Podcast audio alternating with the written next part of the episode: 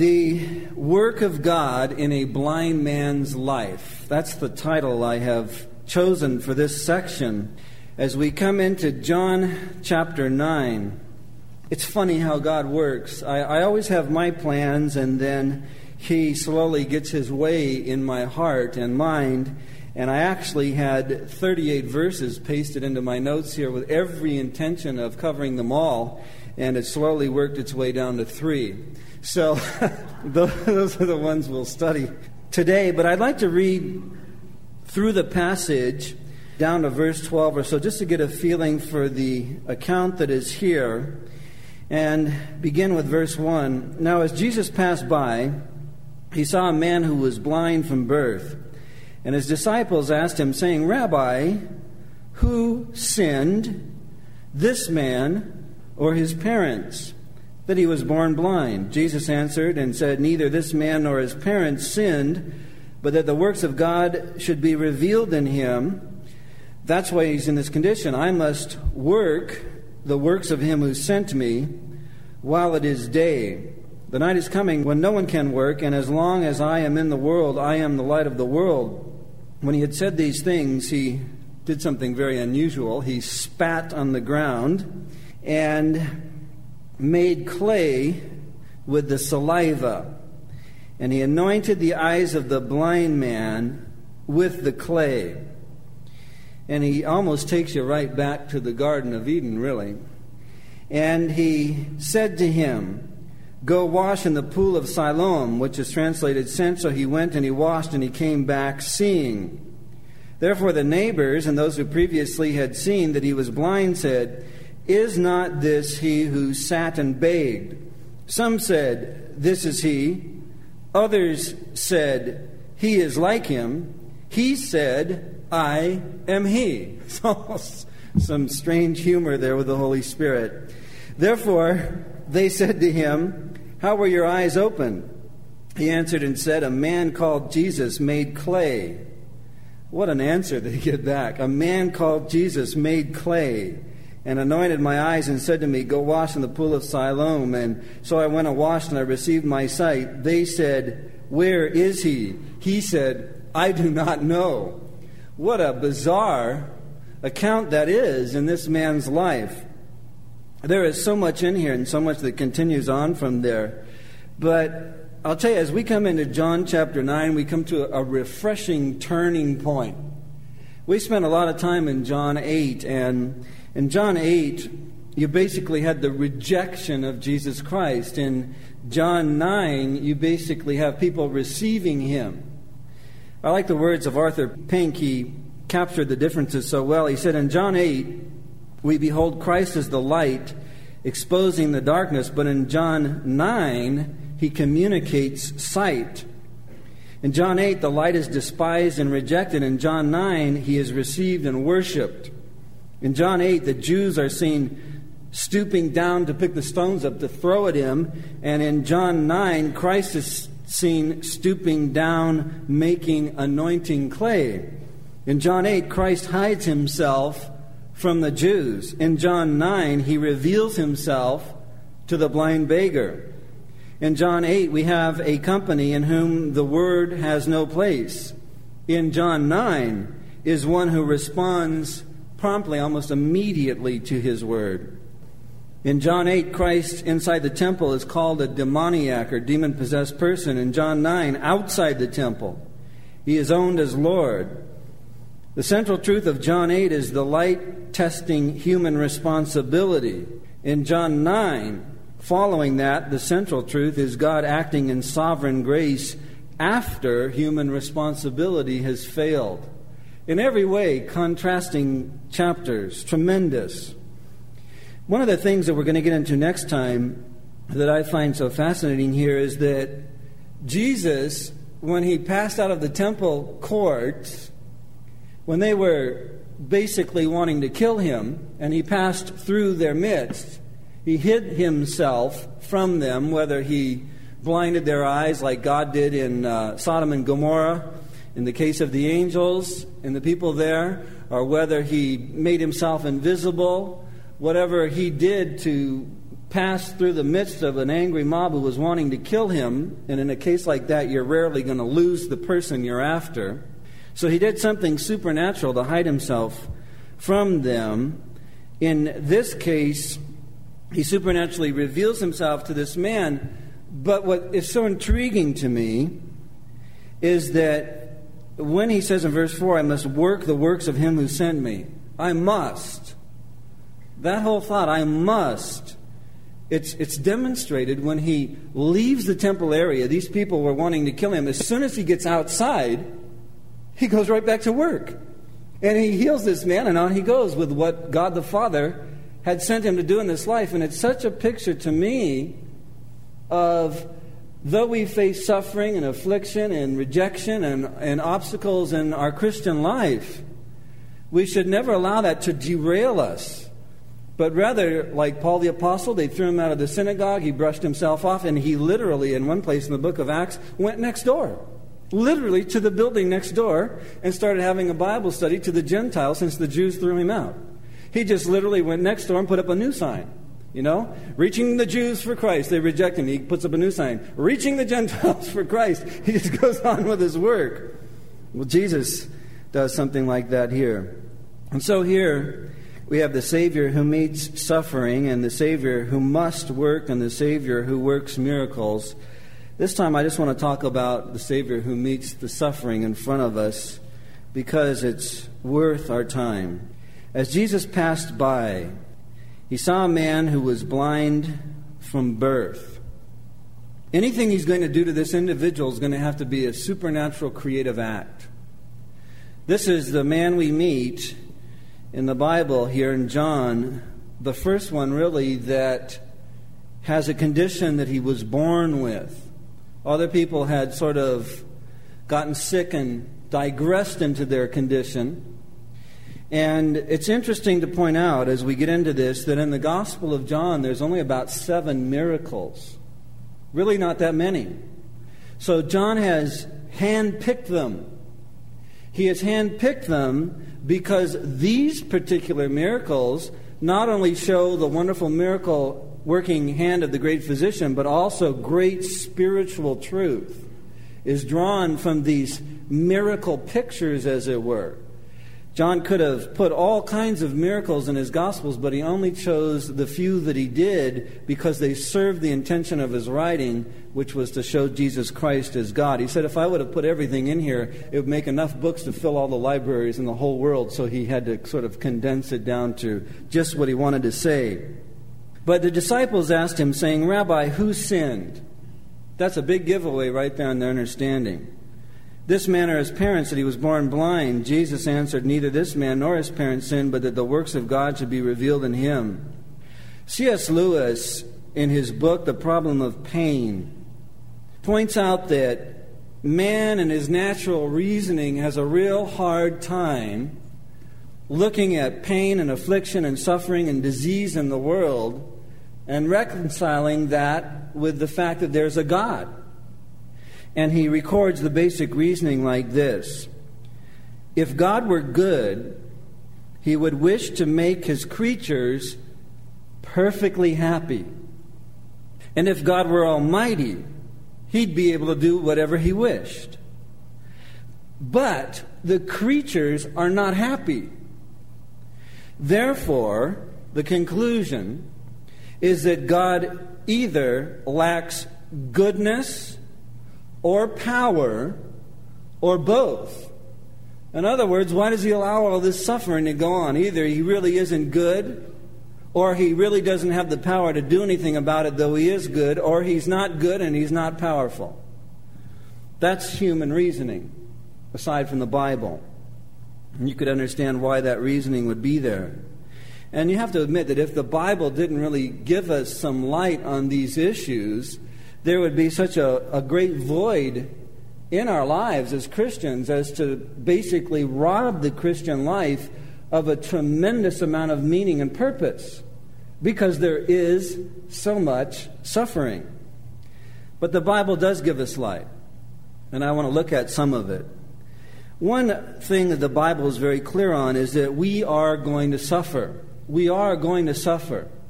It's part of being human. Suffering is a part of life. For some of us, that's harder to accept than others, but it, it is. The sooner we accept it, the better. Let's face it, even a baby being born into this world brings pain to the mother that gives birth to it. So, even in the beautiful act of giving life to a baby, bringing that baby in the world, I remember when my wife had our first child, Lori Beth, we just celebrated her 16th birthday.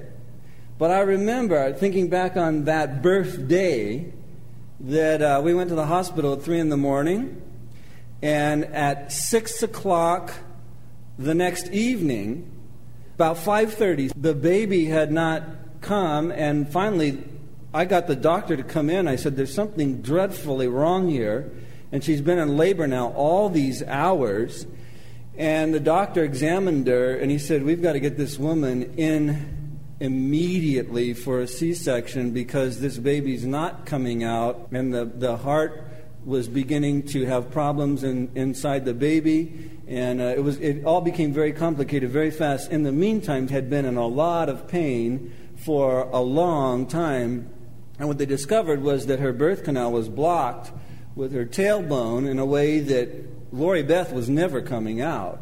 And you know, in the old days, both of them would have died. But in, in the wonder of modern medicine, they rushed her in, and before I knew what was happening, they were holding my little daughter up, not like this, my little daughter up. there she was crying away. And I thought, you know, this has all been a real painful experience here today. Meanwhile, I'm just watching. No, no pain for me, you know. Easy for me to say that. But even bringing a baby into the world, there's pain. Suffering is a part of life itself. And in the end, if you go to the other end of life, eventually we suffer and then we die physically. So we suffer. We all suffer, really Christian or not. In the book of Job, in chapter 5, verse 6, Eliphaz is talking to Job, and he said something very true. He said, For affliction does not come from the dust nor does trouble spring from the ground, yet man is born to trouble as the sparks fly upward. And that is a great truism of life.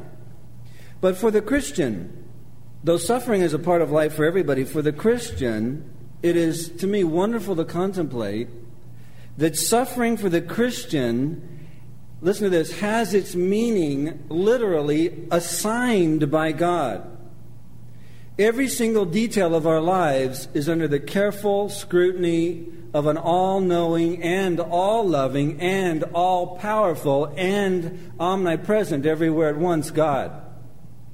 Thus, any suffering coming into our lives is assigned meaning from heaven by God Himself that God that works all things together for the good.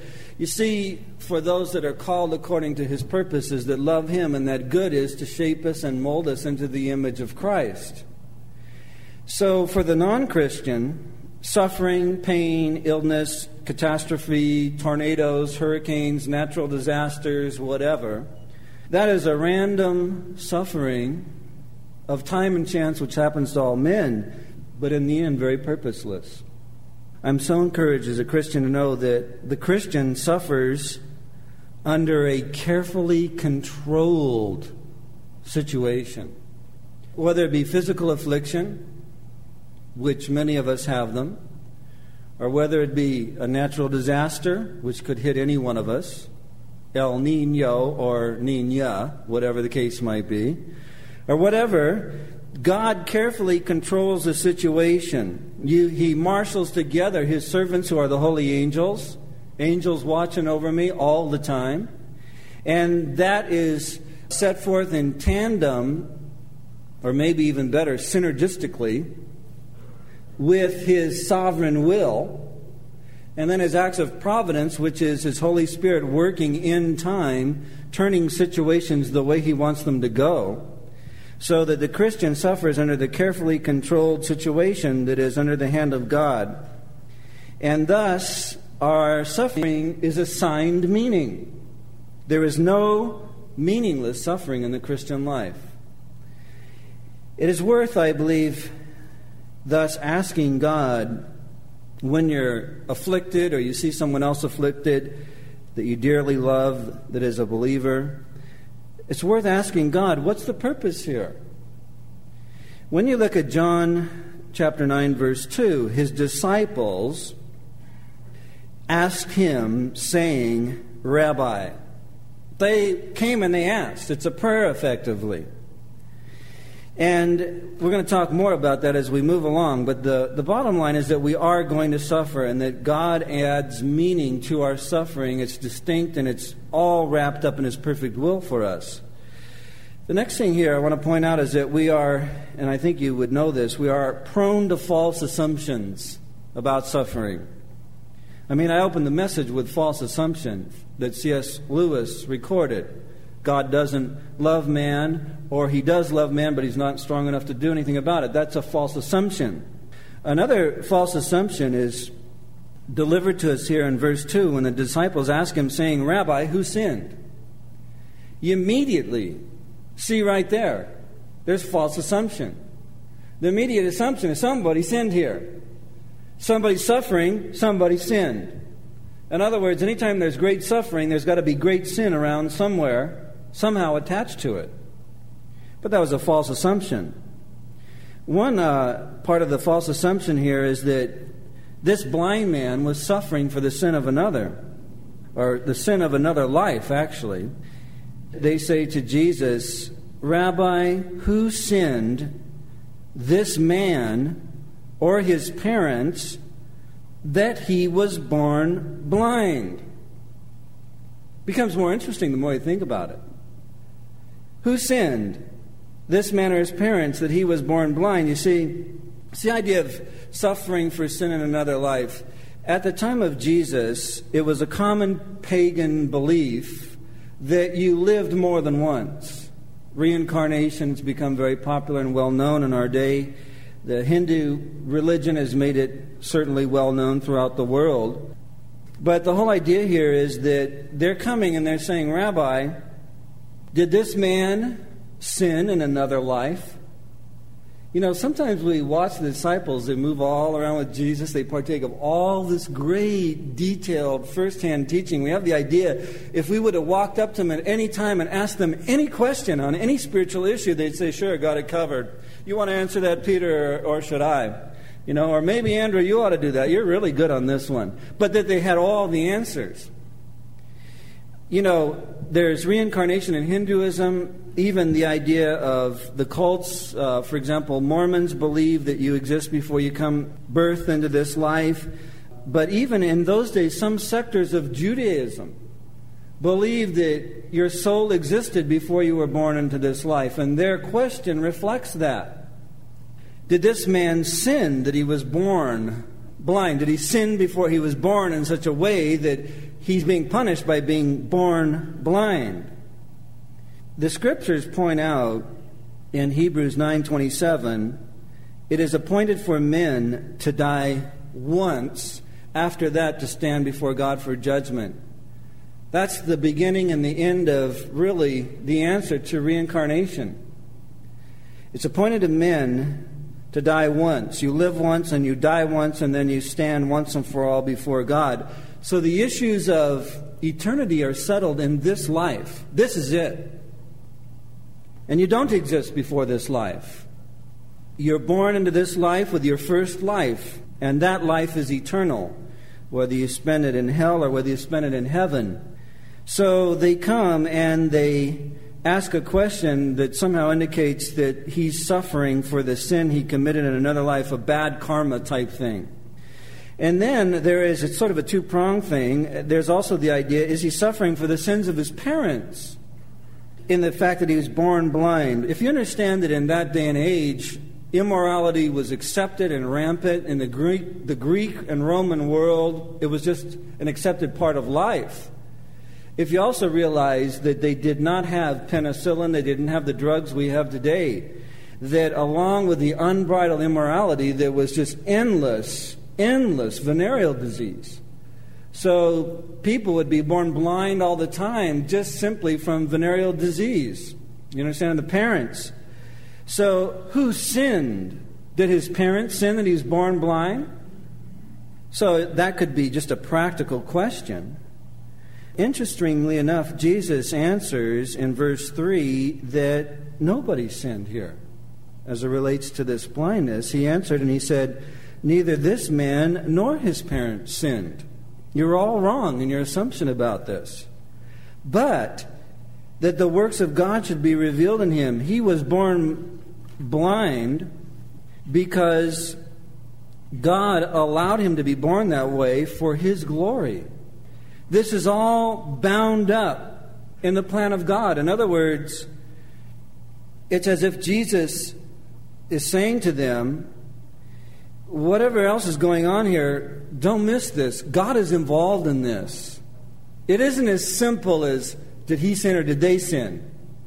There's much more here than that. You have to factor in an omniscient, sovereign God who allows suffering, even that a person would be born blind. And he has allowed this, Jesus said, for his glory. In other words, for that particular point in time, that Jesus would come and heal him. See, if you were standing there, if you were one of the disciples wondering this, and you know, usually they ask questions together before they brought the, the question to Jesus. They're, they're going around the circle. What do you think? Why was this guy born blind? Probably many of them knew him to have been there for years and years and years. Jesus effectively, if you would have been there, he, he would have said something like this in the context. I know it's really hard for you to understand this, but this man was allowed to be born blind that the work of God, God, would be revealed in him. I know even that's hard to understand. Watch this. Let me show you what I mean. So they're all, what's he going to do? And he stoops down and he spits on the ground. It's probably the first shocking thing. That the works of God, watch this. oh my. Jesus spit in public. Watch this. And he spits and then he starts making a little clay in the ground. And then he rubs it on the guy's eyes. I like that one scene in the movie Jesus of Nazareth where they show that scene and he's pressing with his thumbs and the guy starts screaming, You're hurting my eyes! And you want to go, Shut up. He's going to give you sight in those things. It's as if he says, I know this is hard for you to understand, so watch. And then he actually heals the man, and it's so shocking because he was born that way there's no way they could say, well, this guy could see, and then uh, maybe he stimulated the nerves in his eyes after he'd been blind for a while. He has never seen. His eyes had something wrong with them. It's a creative act. So that the works of God, the glory of God, this man was born blind, so that at a point in time, through the touch of Jesus Christ, and his miracle working power in his life, he could bring great glory to God in Jesus Christ. That the works of God could be revealed. And thus, here's a testimony you've got God in your midst doing another creative act from the clay that he made man from the very beginning. We're going to suffer, and we are all prone to false assumptions. Who sinned? Nobody in this case. There are Here's a lesson to learn from this there are no canned, cookie cut answers to suffering. There's too many variables. There is the huge, huge sovereign plan of God that has so many of our lives all networked together. So that there are just too many issues that are not visible to us. And to just say someone's suffering, someone sinned, that's just way off the mark. One extreme of all of this is the whole teaching of the Word of Faith cultic group that says that it's right for every believer to be healthy all the time. And that if you're not healthy and if you've prayed and claimed it and you're not healed, it's your fault, which simply dumps endless condemnation and needless guilt and confusion on the people that follow after those false prophets. But the Bible tells us clearly in 1 Peter 4:19 says therefore let those who suffer according to the will of God. So suffering often is according to the will of God commit their souls to him in doing good as to a faithful creator. In other words, God, you know what you're doing. I trust you. And you have allowed me to suffer. You have allowed this affliction.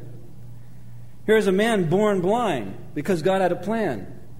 Here's a man who suddenly is delivered and he can see because God had a plan.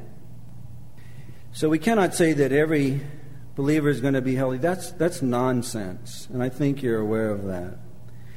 Neither can we say that suffering is always the direct result of sin. They said, Who sinned? It's almost the picture that if somebody's suffering, then they're suffering because there's great sin there and God struck them down because of it. That whole view of God is so far off, so far off. And it's a knee jerk reaction thing. Man born blind, who sinned? When in all reality, nobody had sinned there. What it shows is an inappropriate view of God. It's a view of God you could call the whoops bang perception.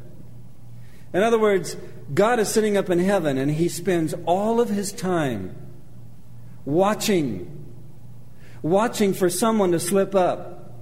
And if he's even not quite paying attention, but he hears oops over here. What was that? I heard an oops. And he turns and hears some oops, I slipped, I crossed over the line, I blew it then he responds immediately bang! If you blew it, then you deserve a physical affliction.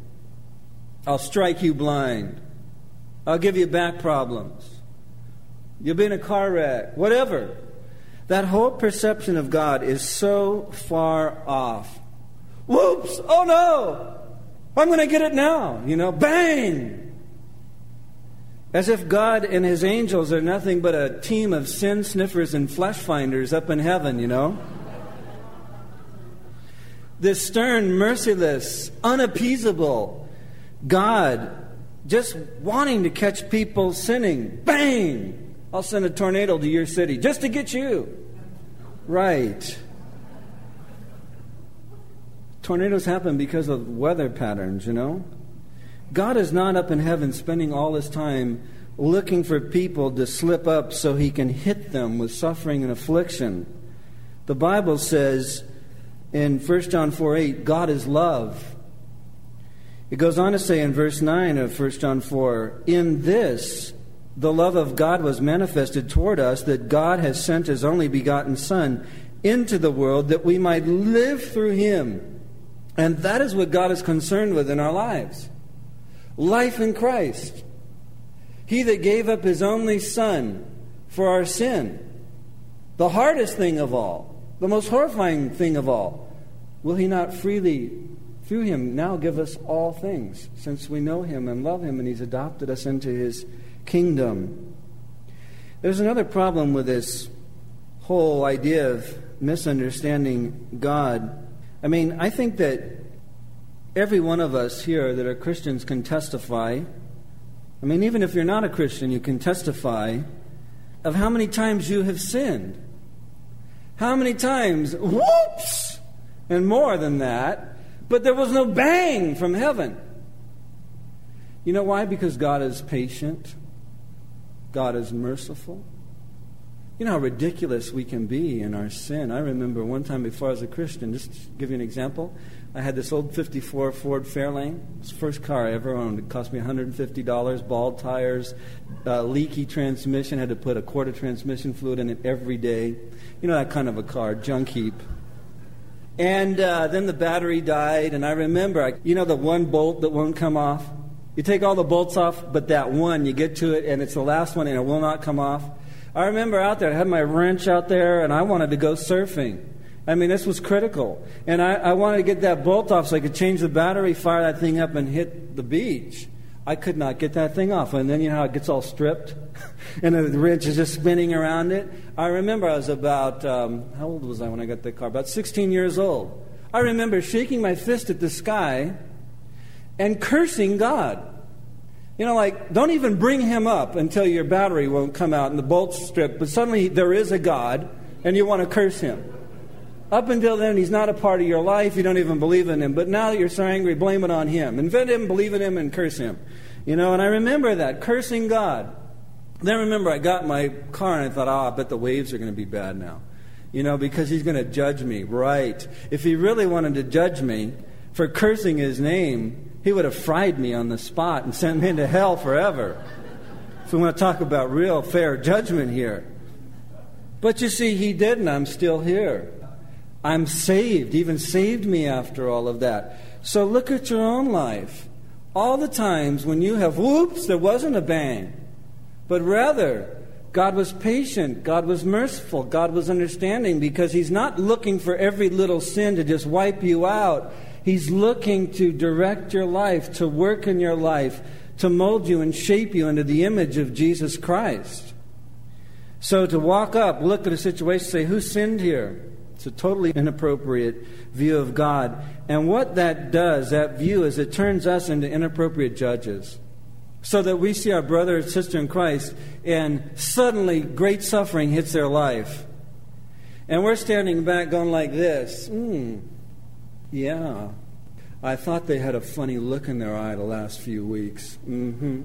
Yeah, Lord, I, I think you did the right thing. Yeah, and you're just trying to figure out what their sin really is, you know?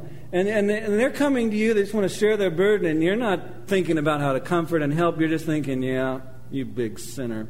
Yeah, well, look at me. I'm not judged like this. God knows I walk with Him. You know, and all of a sudden, all of our sins are so minimized, we forget we have blown it and He hasn't wiped us out. And we just become these weird, critical people judging each other instead of loving one another and trying to help one another. And we're just, you know, looking at each other with weird looks. Yep, there it is. I knew it. Yeah, funny look. I should have known. Yeah, I saw it there last week. There was no twinkle. It was gone. It was a forecast of this affliction that was coming. Yeah, yeah. Oh, well, God help us all. There's probably more of them around here. I better spot them too, you know. And you just become this weird critic. That's all from a wrong view of God what we need to do is when affliction hits, disease hits, crisis hits, natural disaster, lose everything, we ought to look at the situation and pray and say, God, how are you involved in this? I know you are. This person loves you, they walk with you, they adore you. Surely you're involved. Where is your sovereignty here? Because, you know, sometimes God is simply allowing the whole thing that He could be glorified in their life. We don't know what Paul's affliction was in the flesh. He speaks of his thorn in the flesh. We don't know what it was. There's endless speculation. He had an eye problem. Many people pretty much can figure out he caught malaria on his way up over the Taurus Mountains into Galatia, and it plagued him the rest of his life. Could be the, the evil men in the church of Corinth that had, were undermining all of the work he had poured into that church, which I tend to think it was messengers of Satan to buffet him. But we don't know for sure. We do know that it caused a lot of pain in his life. The whole point, when he prayed about it, he said, God, why? And God said, Because I want to be glorified in your life, in your weakness. I want to make a statement through you that is clear to everyone that here can be a person afflicted physically. Here can be a person afflicted with demonic people around him. Here can be a person that goes through all kinds of human suffering, and yet joy and care for other human beings and clarity of teaching the Word of God and souls saved can happen in spite of all human weakness. I want people to know that in a man's weakness I'm made strong. He got an answer back. No, I'm not going to heal you and yes, I will be glorified through you.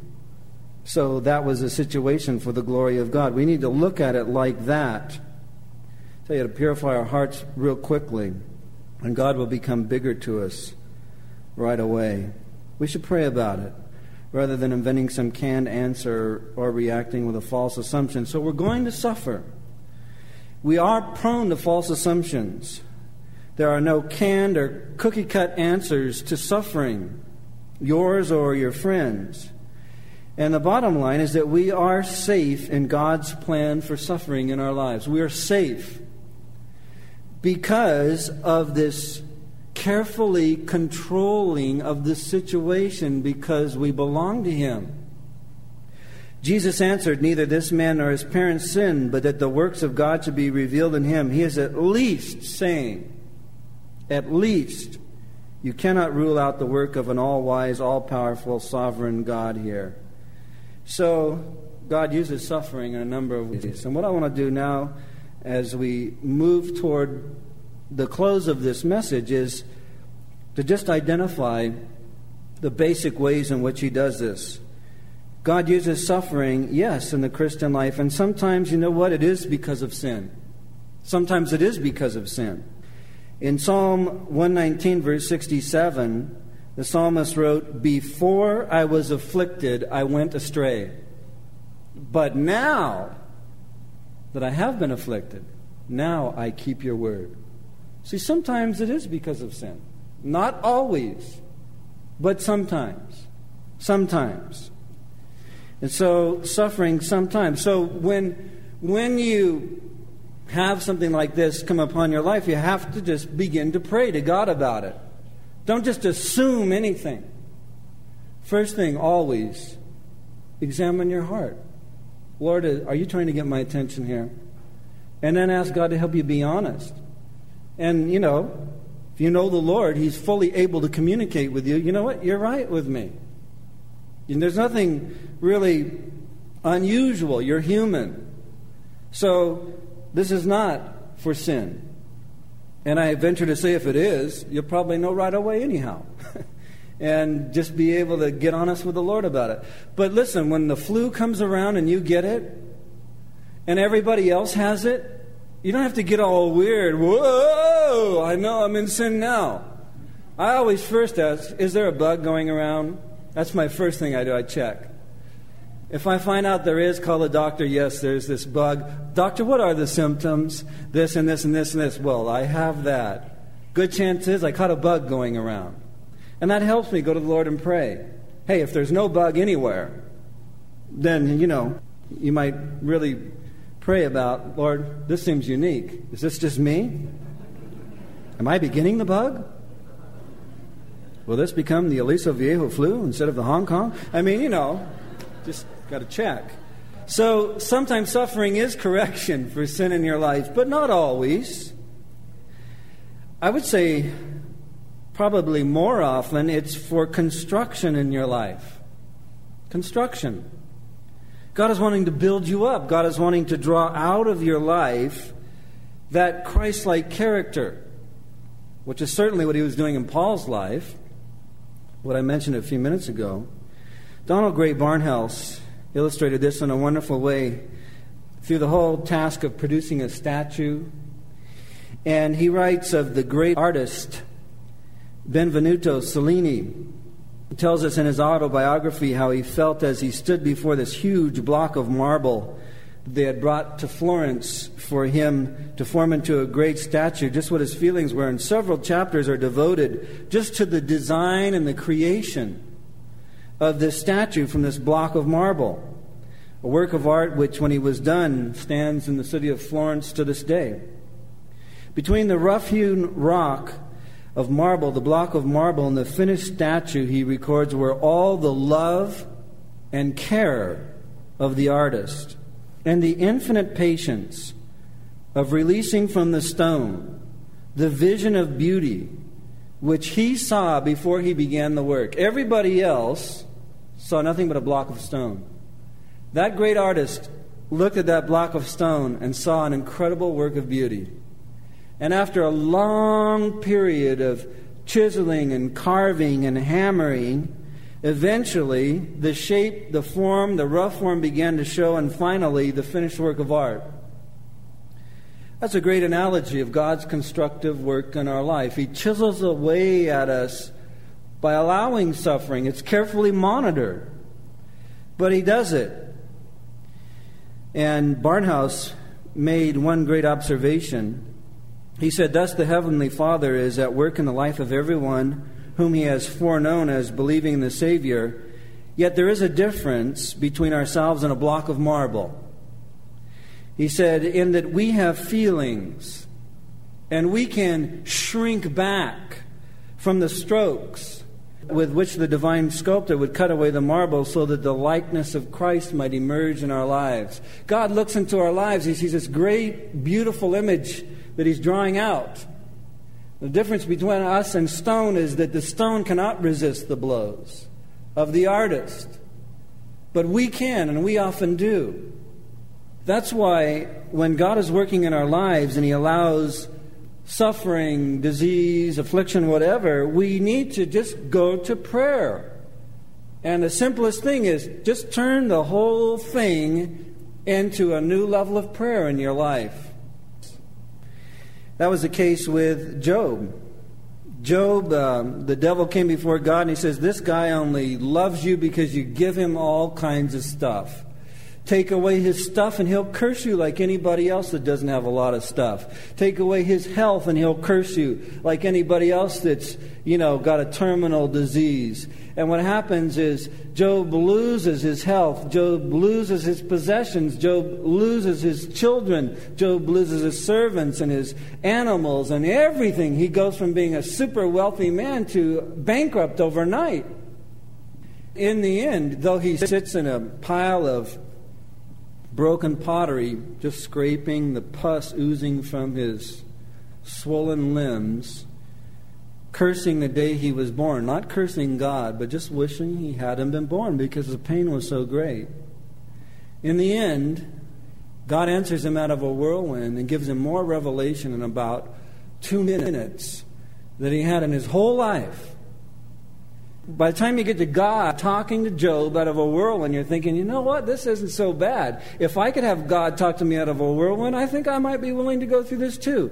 And then after that, God gives him back everything and a whole lot more. What's the point of Job?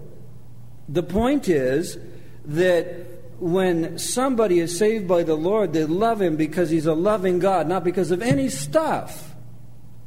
You can take away everything and give the man a disease, even to the point of Job's, and he will still love God because God is a loving God and because the relationship's the best thing you could ever have in this life. And the other thing is that saving faith isn't fragile. The devil blasted Job with everything short of killing him. When it was all over, he's still walking with God was worth it all. God was tremendously glorified before all the holy angels, the demons, and everyone else. Lazarus got sick and he died. The sisters cried, they mourned, and went through great pain. He went through great pain. What was the purpose of that? Was he in sin, so God killed him? No, he was one of Jesus' best friends, personal friends. Not ministry, personal friends. He died, and Jesus heard about it, said, Yeah, I know he's sick. Didn't go do one thing about it. Then he died. They put him in the tomb. Then he's rotting in there in the heat, body decomposing, becoming gooey. Gooey. Gooey into the bandages, you know? And Jesus comes after four days. Old King James is a classic. He says, Open the thing, I'll bring him out. And his sister says, By now he stinketh. Lord, he's getting gooey in there. Don't bring him out, please. But I'll tell you, when Jesus says, Lazarus, come forth, and he had to use his name because with that great, powerful voice, everybody would have come out of the tombs all over the world. But he says Lazarus, he wanted to keep it specific. we'll just have one for now. When he says Lazarus, and he got up and he came out of that tomb and then just rejoined the team. I'm telling you, there was all kinds of glory that came to God and Christ every single day. Had nothing to do with being in sin, didn't even have anything to do with construction. So we pray through these matters, and those of us that know God well know that He is a God perfect and loving. He does all things well. We rest in the safety of His plan. You pray and you wait. There's a Norwegian theologian, some great writings on these things. His name's Ole Hallesby. I love what he said on this. A prayer. Here's the prayer Lord, if it will be to your glory, then heal suddenly. If it will glorify you more, Lord, then heal gradually. If it will glorify you even more, may your servant remain sick a while.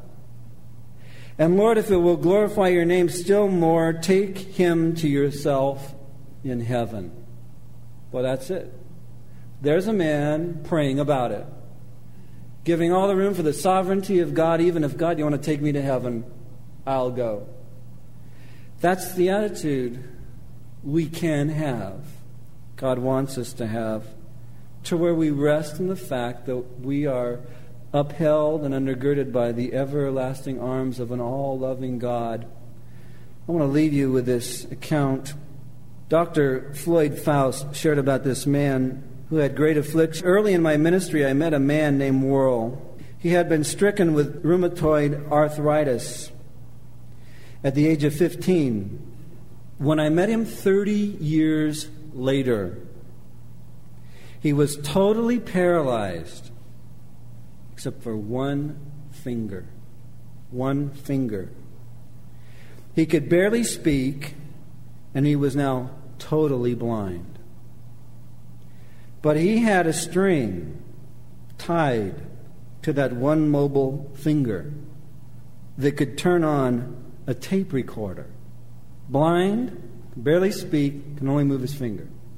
He had a string tied that could turn on a tape recorder. He authored books and he led a happy and influential life, paralyzed in his bed.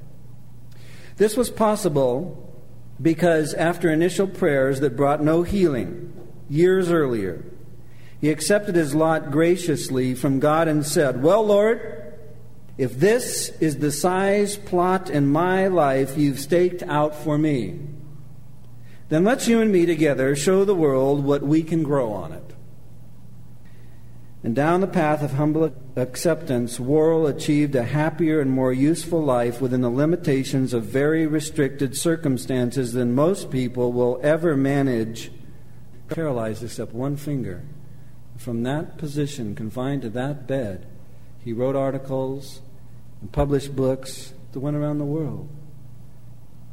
An agreement with God to show the world how much God could do in that kind of weakness, physically in affliction, and yet a great rest in the plan of God, who is all loving and does all things well. Lord, who sinned that this man was born blind? Him or his parents? Give Jesus two options. Right out of their misconception, Jesus said, You're way off and you don't understand the work of God. He's so much bigger than that. Let me show you. And the man became a great testimony for Jesus Christ. And those guys went up to another level in their understanding of a sovereign God who uses affliction for his glory. And may we do that this night. Let's pray, shall we?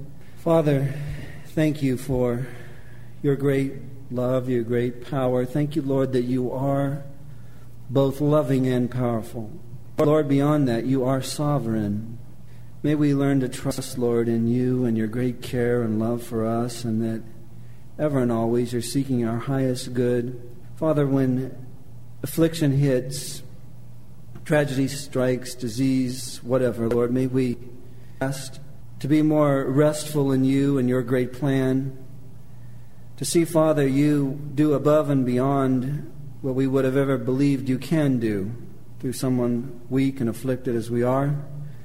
And God, in the end, may much fruit come forth from our lives that bring great glory to you, God. We will give you, Lord, all the glory as we see you work within us and through us your great and mighty plan of love and redemption. And we ask these things in Jesus' name. Amen.